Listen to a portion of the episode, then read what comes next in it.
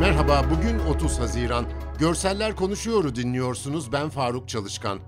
Amerika Birleşik Devletleri'nin Florida eyaletinde Miami şehrinde 13 katlı binanın kısmen çökmesi sonucu hayatını kaybedenlerin sayısı 12'ye çıktı. Kurtarma çalışmalarının 5. gününde hala kayıp 150'den fazla kişi var. Anadolu Ajansı'nın yayımladığı kuş bakışı fotoğraflarda gece karanlığında enkazın üzerindeki çalışmaları görüyoruz. Kurtarma çalışmaları aralıksız sürüyor. Çok güçlü bir aydınlatma var. İş makineleri, çok yüksek vinçler dikkat çekiyor. Çökme bir binanın bir kanadında meydana gelmiş, ayakta kalan gövdeden sarkan ev eşyaları, perdeler, binanın yapı malzemeleri yüksekten bakınca dikkat çekiyor. Çevredeki bir parkın yüksek çitleri anma yeri haline gelmiş. Gündüz çiçekler, duygusal mesajlar ve İncil'den bölümler yazılı kağıtlar asılmış çite bir kadın fotoğraflara bakarak ağlıyor. Bir başkası onu teskin etmeye çalışıyor. Hafta boyunca hatırlarda kalan fotoğraf ve videoları anlatıyorum bu yayında. Hatırlardan çıkmayan bir sahne Mardin'den Ömerli ilçesinde bir itfaiye eri su giderine sıkıştığı için kalbi duran yavru kediyi kalp masajı ve suni teneffüsle hayata döndürmüş. Islak, baygın bir kedi var karede. Tekir yani siyah beyaz gri karışımı, kırmızı üniforması ve miğferiyle bir adamın yani itfaiye görevlisinin asfalta diz çöküp ağzını kedinin ağzına dayadığı kare. Diğer karede ise kendine gelmiş yavru kedinin tastan süt içişi var.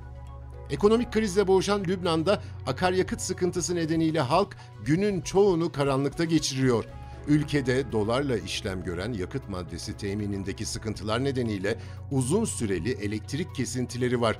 Başkent Beyrut'a günde 6 saat elektrik verilirken diğer bölgelere ise 4 saat verilebiliyor. Dükkanlarında mum ışığında oturmuş birbirine bakan 3 esnaf var bir karede. Arka plan zifiri karanlık.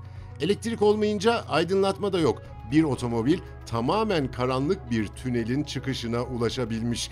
İlerisi aydınlık. Beyrut'ta gece bir cadde.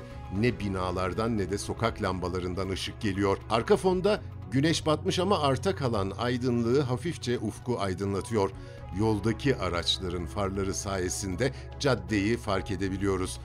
Berber aynanın önünde çok sayıda mumla çalışıyor. Müşterisinin yüzü aynadan çok az da olsa görülebiliyor. Adam gülümsüyor. Halinin fotoğrafını çektikleri için sanırım. Berber saçlar üzerinde çalışmaya devam ediyor. Bir kavşakta trafik ışıkları yanmadığı için iki otomobilin de durduğunu görüyoruz birbirlerinin yönünü veya kararını tayin etmeye çalışıyorlar devam etmek için. Edirne'de ekim alanları her geçen yıl artan lavanta tarlalarında hasat mesaisi başladı. Tarladaki bitki sıra halinde değil, dize kadar büyümüş çalı gruplarından ibaret. Aralarında çıplak topraktan boşluklar var epeyce. İnce dallar halindeki gövdeler yeşil, çiçekleri eflatun renkli.